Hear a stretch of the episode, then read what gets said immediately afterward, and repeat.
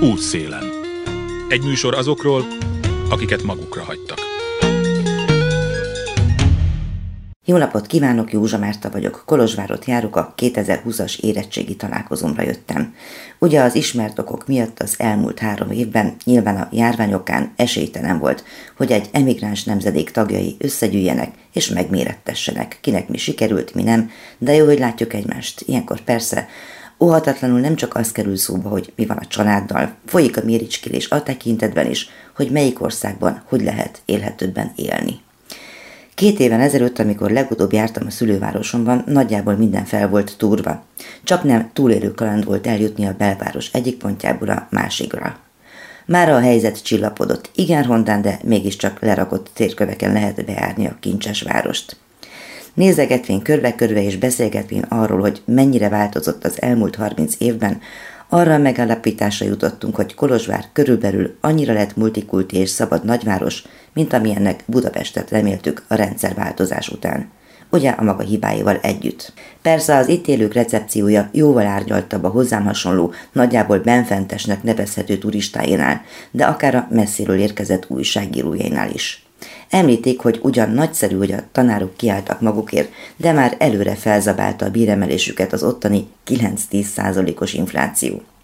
Hogy ott van a város határában Európa egyik szégyene, a sokszor megfilmesített Patarét, ahol egy gigantikus szemétdombon a társadalomból kivetett ezrek élnek, és az Unió is rendre halogatja a dátumot, ameddigre fel kellene számolni ezt az időzített ökológiai bombát hogy a NER mennyi konfliktust és válságot exportált Magyarországról hogy ki és hogyan ábrándult ki a magyarországi nagy testvérből, és hogy élhetőbb hely lett Románia.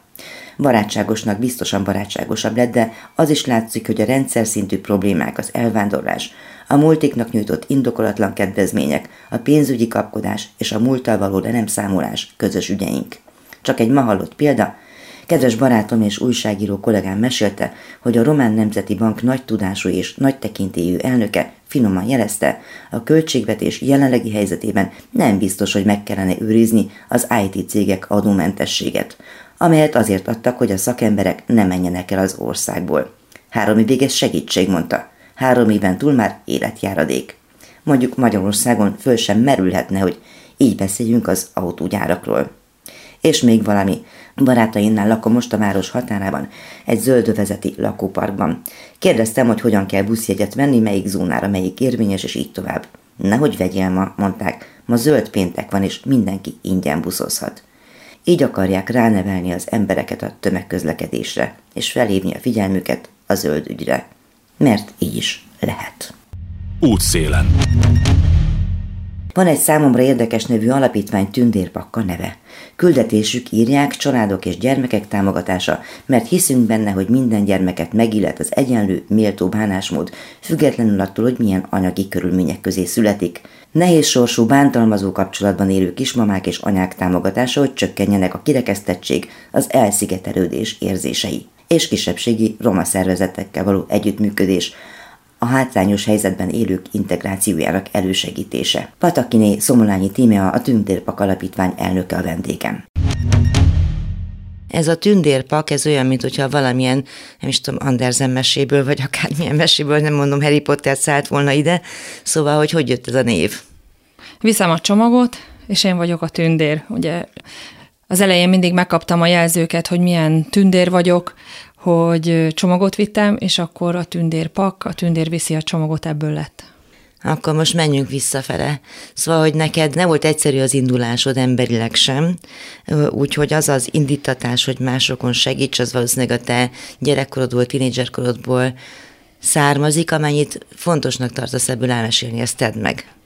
Volt fényes gyerekkorom, anyám egyedül nevelt minket, elég szegények voltunk, Nekem se tellett cipőre, meg szülinapi tortára, és valószínűleg ezért lettem ilyen segítő ember. Mert hogy nyilván ez a, ez a korai történet, ez számodra ma már inkább stressz, vagy ma már inkább olyan érték, amit kaptál abból, hogy mit kell csinálni, hogyan lehet embereknek segíteni? Igen, egy nagy tanítómester, az biztos tínézserkorod óta albéletben élsz, megpróbálsz boldogulni valahogy. Ez hogy történt erről egy kicsit bővebben mesélj, kérlek? hogy alakul egy nagyon szegény, gyerekét egyedül nevelő anya, környékéről kikerülő ember, aki megpróbál boldogulni, és az a boldogulás az nem feltétlenül könnyű sztori. Igen, hát 15 éves korom óta vagyok úgymond egyedül, sosem támogattak a szüleim semmilyen módon, és itt nem csak az anyagi részre gondolok. Azóta dolgozom, és igen, albérletben éltem 50 éves koromig. És most? Most háromnegyed részben saját lakásban élünk, a többi a banki. Az anyósomat ápolom másfél éve, aki fekvőbeteg, három óránként ellátom, és az ő lakását adtuk el, és ő nekünk ajándékozta, vagy a férjemnek ajándékozta a pénzt, és így tudtunk vásárolni egy fóti lakást, amihez felvettünk kölcsönt, meg a gyerekekre a pénzt, és így most a saját lakásunkban lakunk, amit 25 évig törlesztünk valamennyit. Igen, ez nem egy egyedi sors. Igen, viszont az a jó, hogy most már nem albérletről albérletre vándorlunk. Nagyon bizonytalan ugye ez az albérletben lakás, mert akármikor kirakhatnak, eladják, felmondják az albérletet, hanem most már szerencsére a sajátunkban lakunk, és mi két kézzel újítottuk föl, mi festettünk, parkettáztunk, a férjem egyébként elég sok mindent meg tud csinálni, úgyhogy most már azért a sajátunkban lakunk így így ennyit változott az élethelyzet. De Azért ez nem kicsi. Így van, hogyha nincs az anyósom, vagy nem adja nekünk a pénzét, akkor nem tudtunk volna a sajátba lakni. Felteszem, hogy az elmúlt évtizedekben mindig az volt az ilyen bakancslista, vagy nem tudom én, a, a kívánságlista élén, hogy valamikor legyen valami saját fedél a fejünk fölött, nem? Hát igen, azért ez nagyban megnehezíti a mi a gyerekek vagy a családok életét az, hogy nincsen egy biztos pont. Nem is azt mondom, hogy saját lakásba kell élni, mert ugye külföldön látjuk, hogy ott ugye szinte senkinek nincsen saját lakása, viszont nincsenek olyan bizonytalan helyzetek, hogy a főbérlő vagy a tulajdonos bármikor felmondhatja az albérletet. Nekem a, a nagy gyerekem az azt hiszem a kilencedik lakásban él, 16 éves, a kicsi meg talán a hatodikba, úgyhogy ő 9 éves. Tehát állandóan költöztünk, mert most eladta, felemelte a bérleti díjat, amit mi már nem tudtunk kifizetni, vagy mindig volt valami, tehát általában az eladás volt egyébként, hogy eladták a lakásokat a fejünk fölül, és akkor mennünk kellett. Feltételezem, hogy a Tündérpak Alapítvány környezetébe kerülő emberek egy részének is ugyanez a problémája, amit nagyjából úgy szoktunk összefoglalni, hogy lakhatási szegénység. Neked erről mi a véleményed? Mennyire tapasztalod nap, mint nap azt, hogy a lakhatás volna az emberek fő problémája? Igen, a lakhatás a fő problémájuk, és az a fő probléma, hogy nem jutnak például önkormányzati lakáshoz, amit mondjuk lehet, hogy ki tudnának fizetni, mert dolgozni dolgoznak, de nagyon kevés a fizetésük és igen, a legtöbben a bérletbe élnek, és nagyon nem is tudom, szegényes, vagy nem tudom, hogy mondjam, az albérlet, tehát nem olyan lakásokból laknak, amik jól néznek ki, vagy nem tudom. Tehát ilyen lelakott, nem figyelnek sem ők oda, sem a, a tulajdonosok, de sokszor olyan helyeken laknak, hogy Hát mert a bérlakás programot azt mindenki mindig megígéri, meg kiírja a zászlójára, aztán nagyjából semmi sem történik ebben az ügyben. Nem tudom, én négyszer pályáztam, a negyedik kerületben volt az állandó lakcímem, ott kétszer adtam be pályázatot, akár olyat is, hogy van ez a ez az üzleti alapon, vagy nem tudom, amikor tudod a romos lakást megkapod és, és felújítod. felújítod igen.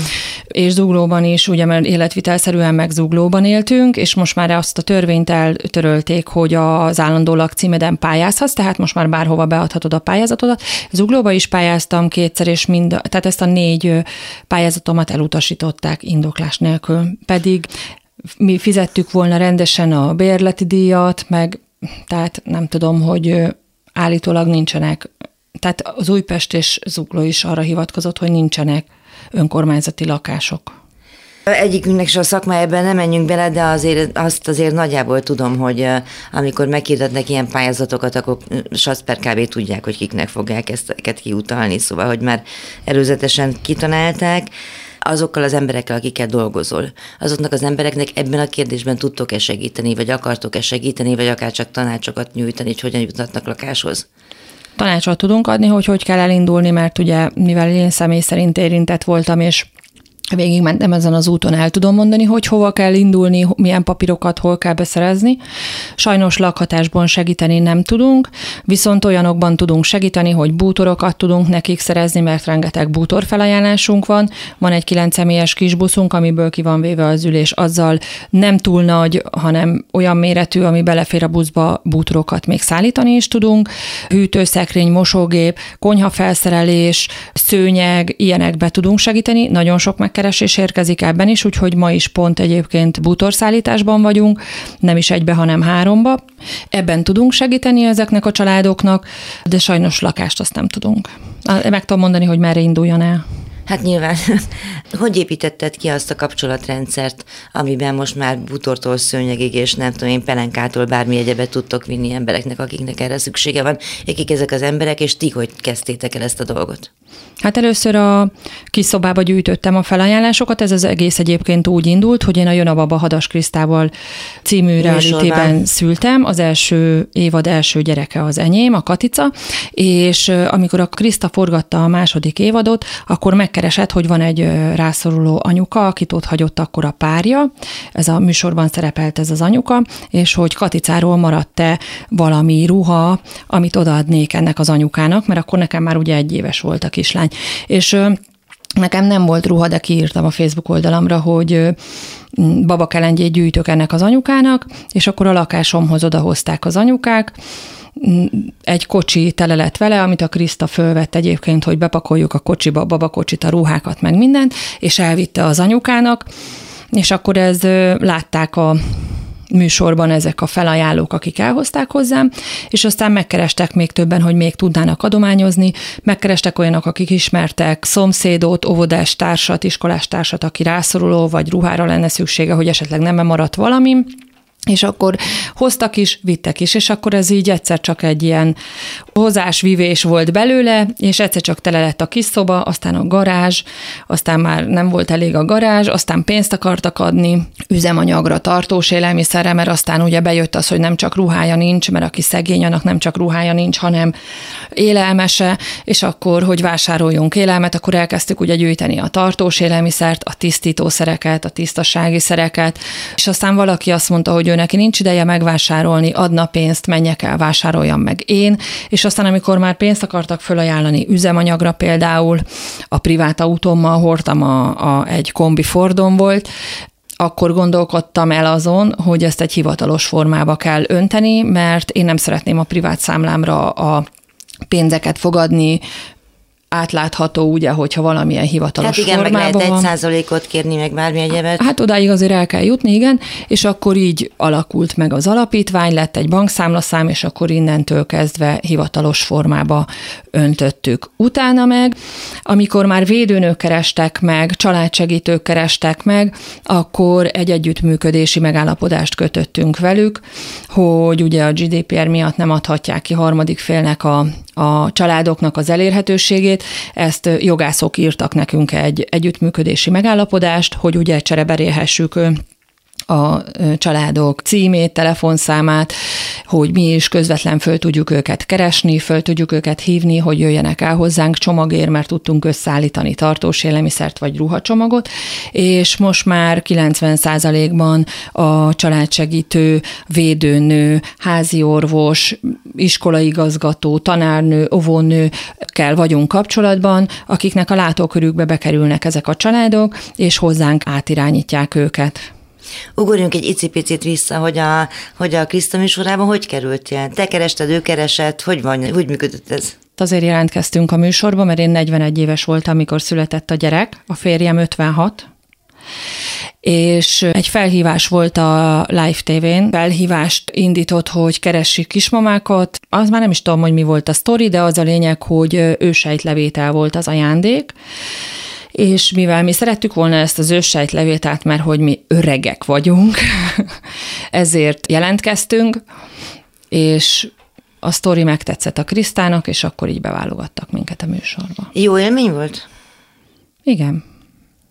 Mit köszönhetsz annak, hogy hát mégis a nyilvánosságot használni tudni kell, és te tudod is használni a nyilvánosságot, szóval mit, mit köszönhetsz ennek? Hát az egész mindent, azt gondolom, hogy tehát ettől vagy ebből lett az alapítvány. Tehát így nőtte ki magát, hogy azért a Kriszta leforgatta a második évadba, hogy elvitte tőlem a cuccokat, Szerintem igen, neki köszönhetem, hogy azért lett ez az alapítvány, vagy elindult. Mit gondolsz, hogy a médiának van-e felelőssége abban, hogy érzékenyítse azokat az embereket, akik tulajdonképpen lehet, hogy csak azért nem figyelnek oda az elesettekre, vagy a kisebb és nagyobb szükséget szenvedőkre, hogy nem tudnak róla, vagy nem tudnak róla egyébként. Tehát én magam is tapasztalom, hogy egy csomó történetről nem tudnak, fogalmuk sincs, hogy nem tudom mi az a menstruációs szegénység, vagy bármi egyéb. Szóval hogy látod a médiának a szerepét, hogyha te volnál egy rádióigazgató, én biztos nem lennék rádióigazgató, mert nagyon sok mindent nem engednének. De van nálunk igazgató, tehát nem ezért kérdeztem. hát nem tudom, igen, többet kellene foglalkozni például a menstruációs szegénységgel, ami program nálunk van, évek óta próbáljuk érzékenyíteni az embereket. Ha a kérés érkezik, vagy kérdés érkezik, hogy mire lenne szükségünk, akkor sokszor szoktuk felhívni a figyelmet arra, hogy betétett tampont, női higiéniás termékeket, viszont a férfi higiéniás termékeket is gyűjtjük, mert a férfiakra soha senki nem gondol, tehát más is borotválkozik, fogat mos, hóna és tiftet használ, vagy egyébként a tisztasági szerek is, tusfürdő, hajsampon, amikor hozzánk csomag érkezik, akkor szinte csak élelmiszer van benne, tészta, sőt tészta nincs is, hanem liszt, olaj, cukor. Ez a három alapvető dolog jut az embereknek eszébe, de ebből nem lehet főzni. És akkor... Plusz a dietetikusok nem biztos, hogy rendkívül boldogak attól, hogyha hát igen, az már, egy, az, az már egy más kérdés egyébként ez a allergének és a mindenféle allergiás betegségek, ez már csak a hozadék, ugye az, azzal már tényleg nem tudunk mit tenni. Egyébként az időseknek például karácsonykor szoktunk csomagot, és hát minden hónapban próbálunk nekik csomagot vinni, de nagyon erős ugye karácsonykor az adományozás, és akkor az időseknek csomagolnak szaloncukrot, meg beiglit, meg ilyeneket, és nagyon sok idős cukorbeteg, és visszaadja, hogy neki nem kell, mondjuk a szaloncukrot el szokták fogadni, hogyha jönnek az unokák, nekik odaadják, de nagyon sok idős cukorbeteg, és nem tudjuk nekik odaadni a cukrot, meg a lisztet, mert hát mit csináljon a lisztet? Ugye nagyon sokan próbálják betartani a diétát, amit javasol nekik az orvos, úgyhogy akkor így külön ki szoktuk találni, hogy mit adjunk nekik helyette. Mondd neked, hogy néz ki egy napod? Hát nekem úgy néz ki egy napom, hogy reggel elviszem a gyereket az iskolába, és akkor utána bemegyek a tündérlakba, ha adományfogadó nap van, akkor fogadom az adományokat 8-tól 12-ig, mondjuk ez egy keddi nap, és akkor 12 óra után elindulok vagy összeszedni az adományt, vagy kiosztani az adományt, de a mai nap, napon például úgy néz ki, hogy már tegnap bepakoltunk az autóba, egy közösségi térben segítünk egy szervezetnek létrehozni egy családotthon épületében, és festeni fogunk ott például egy önkéntes csapattal, egy csapatépítőt kért egy cég, hogy szervezzük meg nekik, és az lesz a csapatépítő, hogy kifestenek, meg ablakot pucolnak, és akkor oda viszünk négy íróasztalt, egy kis szekrényt, egy konyha, felső szekrényt, polcot, könyves polcot, úgyhogy ma háromszor fogunk fordulni, és azt visszük oda. Aztán négy órára kell a kisgyerekért menni a táborba a kicsiért, és akkor utána megyek haza, és akkor főzök, vagy éppen a amit otthon kell csinálni, azt csinálom, de sokszor egyébként 7 óra, 8 óra, mire hazaérek. Így vannak ezzel a gyerekes anyák, most itt csak a csavat építőről jutott eszembe, hogy nem csak nálatok találkozom ezzel, hogy mekkora nagy dolog, hogy nem, mit tudjuk, kalandparkba megyünk köteleket mászni csapatépítőn, hanem hogy kipróbálni azt, hogy milyen egy segítő munka mondjuk otthonhoz juttatni valakit, vagy egy otthont segíteni, felépíteni. Hogy látod, hogy a cégek rácuppantak erre, tehát látják a jövő szavát ebben a történetben? Ezt nem tudom, de ugye mi mindig hirdetjük, hogy jelentkezhetnek hozzánk cégek ilyen csapatépítő programra. Egyébként júniusban 180 főt delegáltunk ki az uglói óvodákba, és kertet rendeztek, ablakot pucoltak, amire az igazgatók úgy látták, hogy segítség kell a, az adott óvodába, és akkor mondom, két nap volt, és három cég jelentkezett, összesen 180 főt delegáltunk ki, és és mentek az óvodákba festeni, kerítést festeni, kertet rendezni, ablakpucolni. És most a múlt héten volt szintén egy zuglói bölcsödébe, ott is kerítést festettek. És megyünk egy másik céggel ebbe a, ebbe a családotthonnak a közösségi terébe, és ott festeni fogunk, megmondom ablakot pucolni, és bútorokat szerelünk majd ott össze. Egyébként ez a család otthon milyen családoknak nyújt otthont? Mély szegénységben élő, vagy hát rászoruló családok, itt idősek is laknak egyébként, és ezeket a gyerekeket, akik ott élnek ebbe a házba, ott foglalkoztatják iskola után, ilyen fejlesztést kapnak, foglalkoznak velük, Melyik az a, hogy is mondjam, szakmai környezet, akikkel együtt dolgoztok? Tehát, hogy van egy csomó alapítvány természetesen, vagy önkormányzatokkal, vagy kik azok, akikkel úgy gondoljátok, hogy együtt tudtok működni?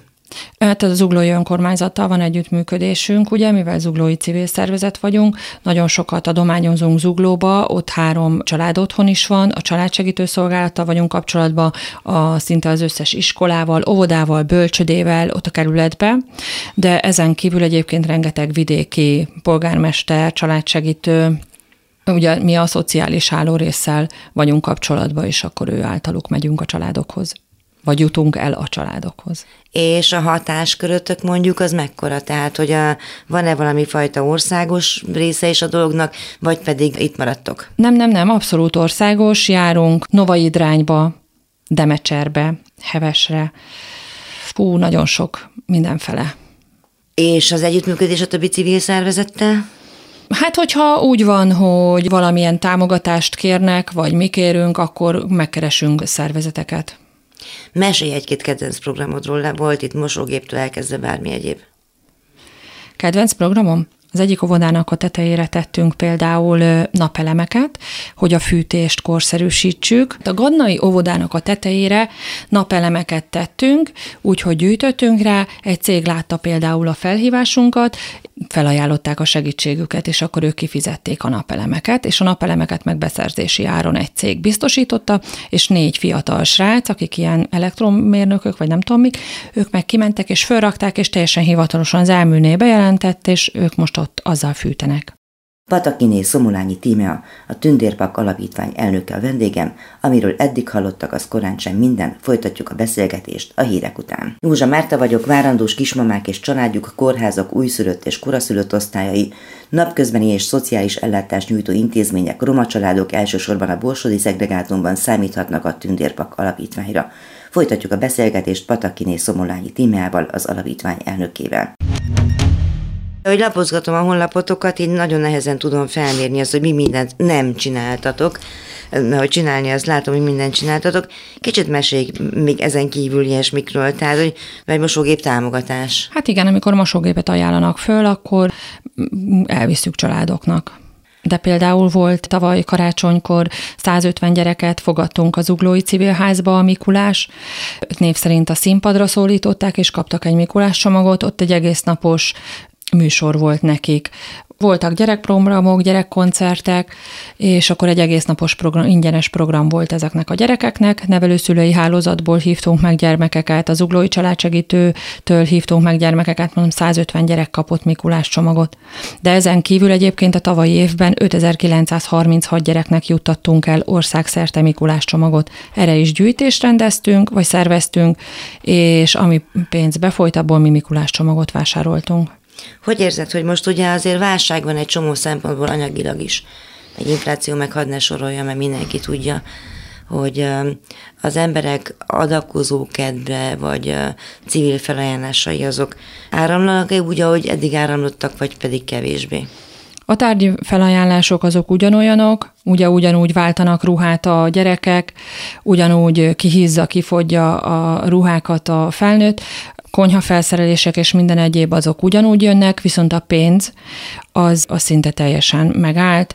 Akik eddig adományoztak, azok is szerintem így visszafogják, vagy átgondolják, és nekünk nagyon kevés jön, tehát mi most ilyen válságba kerültünk. És az a válság nem tegnap kezdődött. Például a Covid-ot azt hogy éltétek túl? Ugye azt hiszem 16-ban indult az alapítvány. Igen. Mint alapítvány. Igen. A Covid-ot hogy éltük túl? A Covid-ot mi úgy éltük túl, hogy amíg mindenki be volt zárkozva, addig én hét hét alatt vagy 11 hét alatt, most pontosan már nem is tudom, 700 családhoz jutottam el, és folyamatosan vittük a tartós élelmiszert, három önkéntes segített nekem, a metróáruházba bevásároltunk, nem is tudom hány millió forint értékben kaptunk felajánlást, és akkor azt elköltöttük, és vittük a családoknak. Kiporcióztuk mindig, és Érden, Budapesten, a környező kerületekben rengeteg helyen voltunk. Tehát mi akkor dolgoztunk, úgyhogy senki nem volt az utcán mi mentünk és dolgoztunk. Egyébként egészen 22. decemberéig nagyon jó volt és aktív volt a támogatás, mind a pénzbeni, mind a tárgyi. Ebben az évben, amikor lettek ezek a magas áremelések, akkor állt meg teljesen szinte. Igen, mindenki gyakorlatilag a kenyérre gyűjt.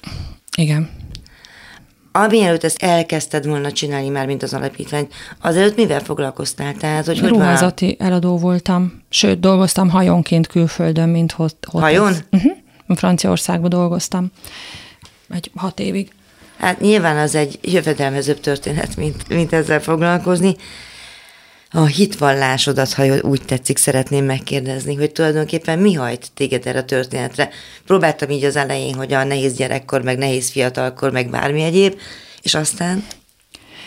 Hát én mindig azt szoktam mondani, hogy ha egy családdal többnek tudunk segíteni, vagy egy gyermeknek többek tudunk segíteni, azzal, hogy eljutatjuk azt a felajánlást, ami beérkezik, az tök boldogság, hogy úgy indulhat az iskolába, hogy van szép iskolatáskája, toltartója vagy füzete, vagy karácsonyra megkapja azt az ajándékot, amit kívánt, mert van olyan programunk is, hogy fogadj örökbe egy gyermeket, és akkor van erre egy weboldalunk, amire föltöltjük a gyerekek keresztnevét, hogy hány éves és mit szeretne karácsonyra, és akkor ki tudod választani a megfelelő gyermeket, kit szeretnél megajándékozni, elmész a boltba, megveszed neki a babát vagy a labdát, eljutatod hozzánk, és mi eljutatjuk a gyermeknek azt az ajándékot, amit ő kívánt. És mi a helyzet a kamaszokkal? Csak azért kérdezem, mert nekem van ilyen személyes élményem hogy mindig azoknak a gyerekeknek szereztük be a karácsonyi ajándékot, akik más senki nem vett, mert hogy egy 16 éves patonásos kamasznak senki nem vesz szívesen ajándékot, mindenki a három gyerekes, fekete szemű kislánynak szereti leginkább megvenni. Nálunk a nevelőszülői hálózatban 660 gyermek van, és az összes többi családsegítő mindenki jelentkezik, és ugyanúgy vannak 16, 10, hát 17 éves korig szoktuk ajándékozni a gyerekeket, és tavaly például volt ilyen kérés, hogy pulóver, meg nem is tudom, sapka, sál, tehát olyan érdekes, hogy nem ilyen lehetetlen dolgokat kérnek, hanem valóban olyat, amit, amit az ember kivitelezhet, meg tudja venni.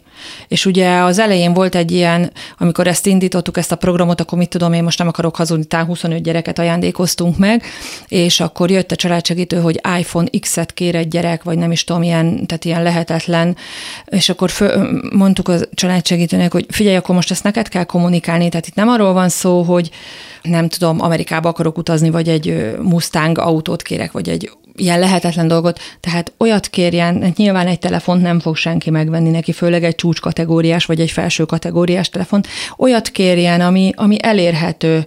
Mert én értem én, hogy az én gyerekem is nem tudom mire vágyik, mert ugye látja az iskolába, a közösségbe, hogy a gyerekek, tehetősebb gyerekek milyen telefonnal járnak, meg milyen cipőjük van, de azért ő tisztában van azzal a, a mi anyagi hátterünkkel, hogy jó, de én ilyenekre gondolok, hogy érkeztek olyan kérések, hogy szeretne egy hajzselét. Ami hajvasaló, mondjuk... hajvasaló volt a tavalyi évben nagy divat, a hajvasalót szerettek volna, akkor ilyen körömlakot, szemhétust, meg, tehát a kamaszok azok leadták így a, a kérésüket, hogy pirosító, megmondták, hogy milyen márkát szeretnek, és akkor az is egy pár ezer forint, nem tudom, én nem sminkelem magam, úgyhogy nagyon nem vagyok tisztában vele, de így leírták, és abszolút megkapták.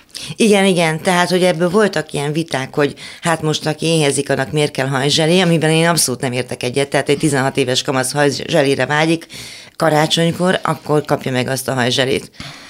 Tudom, hogy nagyon nézed az órádat, nem, hova sietsz? Nem, nem, csak jönnek az értesítések. igen, igen, tudom, hogy milyen az, amikor az ember egész nap dolgozik, és nincs semmi szabad ideje, vagy akárhol van mással is kell foglalkoznia. Két dolgot szeretnék még tőled kérdezni. Az első az az, hogy azért nagyjából, hogy már csipegettünk, hogy mi mindent csináltok, de hogy próbáld meg leírni, hogy az ország mekkora részén hányféle dolgot csináltok, és aztán térjünk át arra, hogy most mire volna szükség. Hát az országba szinte mindenhova eljutunk, ugye a családsegítők keresnek meg minket. Tehát és a családsegítőkkel vagytok közvetlen kapcsolatban. Így van, így van. Régebben hordtunk mi is vidékre cuccokat, de Ugye ebbe az üzemanyagárakba, meg az, hogy nem jön támogatás, azt kell mondanunk a családsegítőknek, hogy kérjenek a polgármestertől, az önkormányzattól segítséget, és nagyon sok helyen van például falubusz, és nagyon sokan érte is jönnek a holmiért, tehát felfogták azt, vagy megértették azt, hogy nem minden esetben tudunk elmenni. Régebben sok helyre mentünk, élelmiszert, sárt bogárdra, például tartós élelmiszert osztottunk, tisztítószerekkel, tisztasági szerekkel, meg ruhát ruhát vittünk többször, de megértették, hogy nem tudunk menni. Nagyon sok helyre jártunk, szerencsére most már ők is eljönnek érte, tehát megmondják, hogy milyen korú gyerekeknek vagy családoknak mire van szüksége. Van olyan, aki érte jön és mondja, hogy a faluba fog születni most egy kisfiú, és hogy tudnánk-e kezdőcsomagot, babakelengyét összeállítani, és akkor a babakocsitól kezdve a kiságyig elkülönítve az a csomag nekik, és akkor azt oda tudják adni, és közben meg a faluban is ki tudják osztani a ruhaneműt, ilyen ruhabőrzét szoktak tartani a művelődési házba, és akkor oda behívják az embereket, és ott tudnak válogatni. Hányan vagytok, akik mindezt koordináljátok? Egyetem, hogy néz ki az alapítvány? Hát vagyok én, van a kolléganőm, aki a háttérben az e-maileket és egyéb, egyéb dolgokat csinálja, és van a férjem, aki a, az autót vezeti, segít nekem szállítani, cipekedni. Miközben azért neki nem ez a fővállása. Így van ő. Már nyugdíjas egyébként, de vállalkozó, igen. De most is, amikor elhívtalak beszélgetni, akkor mondtad, hogy hát akkor sajnos neki kell elindulni Így az van. autóval. Így van, és rengeteg önkéntes segíti egyébként a munkánkat. Benne a tündérlakba, a raktárban mindig van három-négy-öt önkéntes, akik a nyitvatartási időbe jönnek. Most éppen egyébként az iskolára készülünk, és elérkeztünk arra, hogy mit gyűjtünk. Most éppen az iskola idő jön, ugye ilyenkor szoktuk a tanfelszereléseket gyűjteni, mindent, ami otthon megmaradt. Én például kisikáltam a kislányomnak a iskolatáskáját, nagyon jó állapotban van, csak koszos volt, szépen kisikáltam, és be fogom én is vinni, és meg fogja kapni egy első osztályos kislány az iskolatáskáját, és akkor ami érkezik be hozzánk tanfelszerelés, azokat fogjuk most a héten kiválogatni, meg ami tavalyról megmaradt, szétválogatjuk, megnézzük, hogy miből mi van, hány radír, ceruza, vagy bármi, és akkor ezeket kezdjük el szortírozni, és akkor kapjuk, most már 900 gyereknek van kérés, a családsegítőktől, meg az iskola igazgatóktól, meg akik felveszik velünk a kapcsolatot, úgyhogy 900 csomagra lenne szükség, és a tavalyi évben és az idén is a Fox Post csomagküldő mellénk állt, és ingyenesen juttathatnak el hozzánk a felajánlók csomagot Fox Post automatába, be kell csomagolni a csomagot, ráírni, hogy adomány,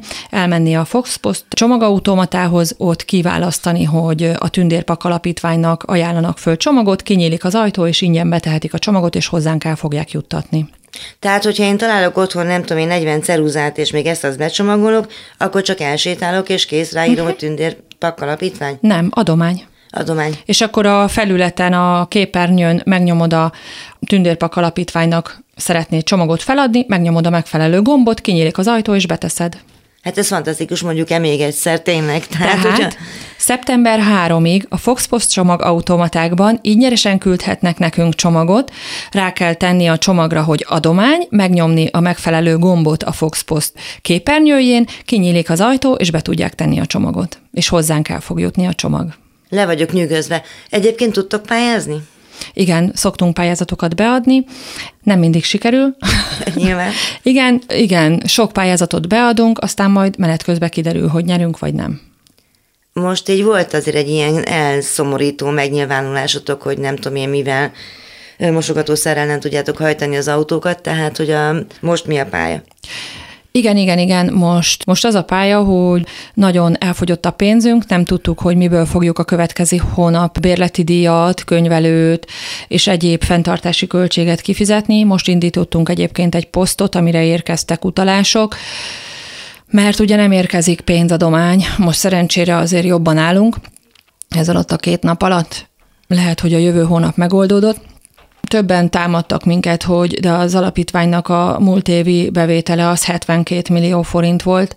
Igen, de ezeket mi tárgyi adományként kaptuk, tehát a Rossmann, a Phoenix, a DM és ezek a cégek fölajánlottak nekünk tusfürdőt, hajsampont, tisztítószereket, vitaminokat, ilyen hajsprét és ilyeneket, amiket átadnak nekünk, ennek van egy bizonyos értéke, mondok valamit, egy 5 millió forint, ami a könyvelésbe úgy kerül be, hogy vitamin 5000 darab 5 millió forint, de azt mi nem készpénzben kapjuk meg, hanem termékben, és azzal nem tudom kifizetni a bérleti díjat például. Úgyhogy igen, nagyon sok pénz idézőjelben érkezik, ami nem pénz, hanem tárgyi adomány. És ugye ennek az értéke van bent a pénzügyi beszámolóba, hogy mi azt kaptuk és amúgy nem sok mindent tudtok csinálni Igen. vele, kelhetik hittitek a hajatokra, hogyha stílszerűen és mi ezeket ugye továbbadjuk, becsomagoljuk, most is állítunk össze csomagokat, kaptunk hajsampont, hajbalzsamot, tusfürdőket, és most össze fogunk állítani azoknak a családoknak csomagot, akik iskola felszerelésért jönnek, és mondjuk nem fogunk tudni nekik adni iskola felszerelést, mert nem fog érkezni, vagy nem érkezik annyi hozzánk. Így azt találtuk ki, hogy azok a tisztasági szerek, amik bent vannak nálunk most a raktárba, azokból csomagokat fogunk összeállítani ezeknek a családoknak, hogy át tudják csoport csoportosítani a pénzüket, például arra, hogy füzetet tudjanak venni, mert ha nem kell most neki tusfürdőt, tisztasági szert, szappant, akármi fogkefét, fogkrémet venni, akkor azt a pénzt el tudja költeni füzetre. Hát ceruza helyett sampont.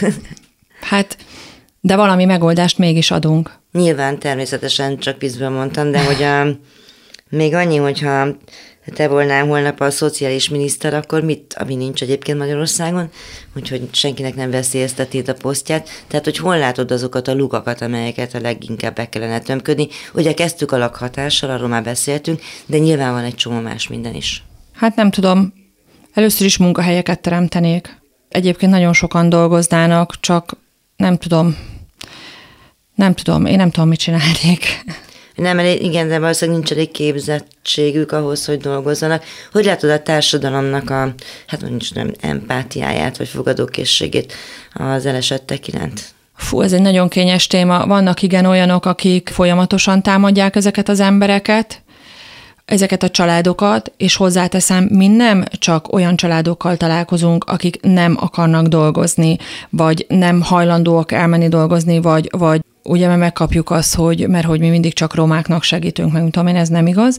Vannak olyan családjaink, ahol dolgoznak. Például van egy családunk, ahol az apuka dolgozik, de olyan keveset keres, hogy nem elég az a pénz arra, hogy az önkormányzati bérlakást kifizessék, három gyerekük van, és közben a megtakarított pénzükből el kellett temetni a nagymamát, és lenullázták magukat, és nem tudnak iskola felszerelést venni, vagy tornacipőt, vagy semmit se.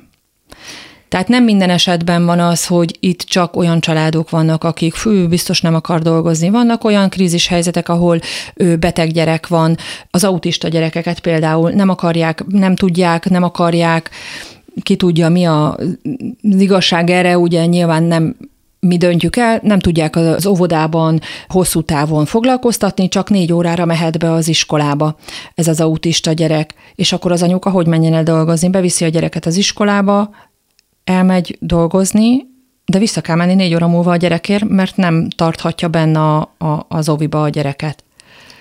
És Igen, akkor egy a... fizetés kiesett. Itt is apuka dolgozik, de nem elég a fizetése.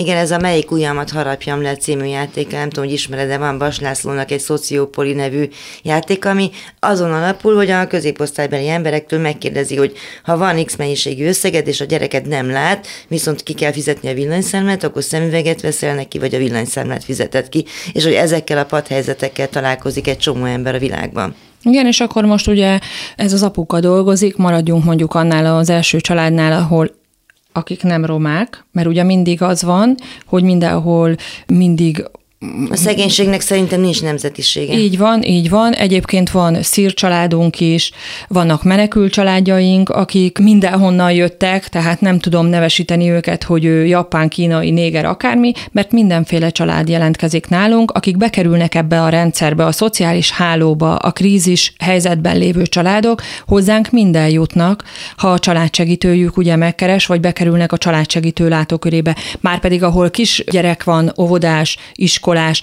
és észreveszik a, a közintézményben dolgozók azt, hogy ezek a gyerekek elhanyagoltak, nincs cipőjük, nincs ruhájuk, tehát valamilyen szegénységi rátába esnek, akkor ők ugye rögtön közvetítik a családsegítőnek, és akkor ugye oda bekerülnek ezek a családok, és megpróbálnak segíteni, és akkor a családsegítők jönnek hozzánk, mert ugye a civil szervezetek segítenek ezeknek a, a szociális hálónak. Vagy és mi, mi a szociális hálónak próbálunk segíteni. Ti vagytok, akik befoltozzátok a lyukat a szociális hálón. Azért mondj egy pár szót magadról, neked mit ad ez a munka? Mármint, hogy feltöltődéséig, lelkileg tudnál le nélküle élni. Jó ez, hogy ezt csinálod? Mert hogy fárasztónak fárasztó, azt látom. Nem tudom, amikor támadások érnek minket, hogy ugye a, mit csinálunk avval a pénzzel, ami beérkezik, az, ami nem létező pénz. Na, én nem lettem olyan sok nyomát támadásnak, alapvetően elismerően szoktak rólatok nyilatkozni, biztos vannak ilyen belső hangok, azt nem tudom. De a nyilvánosság előtt nincsenek. Nem tudom, néha elgondolkodok, hogy meddig lehet ezt csinálni. Mondok egy példát. Két évig hordtam a pékségből megmaradt pékárút, este 6 órakor mentem érte Zuglóba, és a három család otthonba hordtam ki. Ez körülbelül egy ilyen háromnegyed órát vett el az esti programomból. Ez ugye 6 órától körülbelül 3-4-7 hétig tartott, mire körbejártam zuglóba a családotthonokat, és letettem a kicsomagolt élelmiszert, péksüteményt, akármit a családotthonokba.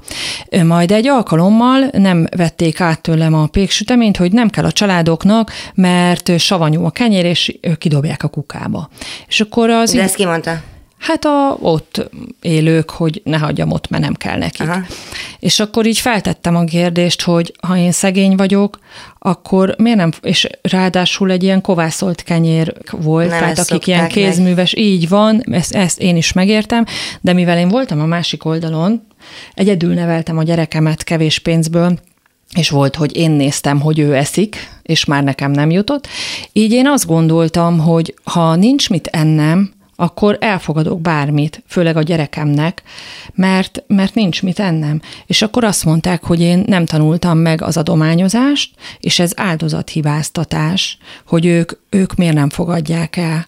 És akkor én azt mondtam, hogy te figyelj már ide, én nekem van egy hat éves gyerekem, akit hat órakor vacsoráztatok, hat fél hét fele vacsoráztatok, és én fölállok az asztaltól, hogy elmenjek a péksüteményért, elviszem vadidegen embereknek, és az én gyerekem egyedül otthon marad, vagy jön velem, tök mindegy. Tehát én nem a, én eljövök a családomtól, és feláldozom azért az időmet, a szabad időmet, arra, hogy másoknak elvigyem azt a maradék péksüteményt, és mégis én voltam a rossz. Tehát ők már abban nem gondoltak bele, hogy én, az én gyerekem mitől esik el. Na jó, hát az emberek általában, ha nem csinálják ezt a szakmát, akkor kevés az empátia a gyerekeit, különben mit szólnak hozzá, részt vesznek a sztoriban? Persze. A kicsi az abszolút ebben nőtt bele, ugye ő, én 7 évet csinálom, ő 9 éves, ő azt szokta mondani, mikor nem találja a ruháját, mert esetleg még nem lett kimosva és a szennyesbe van, Kinek hogy adtad oda, anya? biztos odaadtam a rászoruló gyerekeknek, igen, a, na, és jönnek velem csomagolni, osztani. Hát ugye a kicsit azt nem nagyon lehet tett, most már ugye nagyjából otthon lehet hagyni egyedül, de hát nyilván hosszú órákra nem tudom otthon hagyni, meg nem is akarom.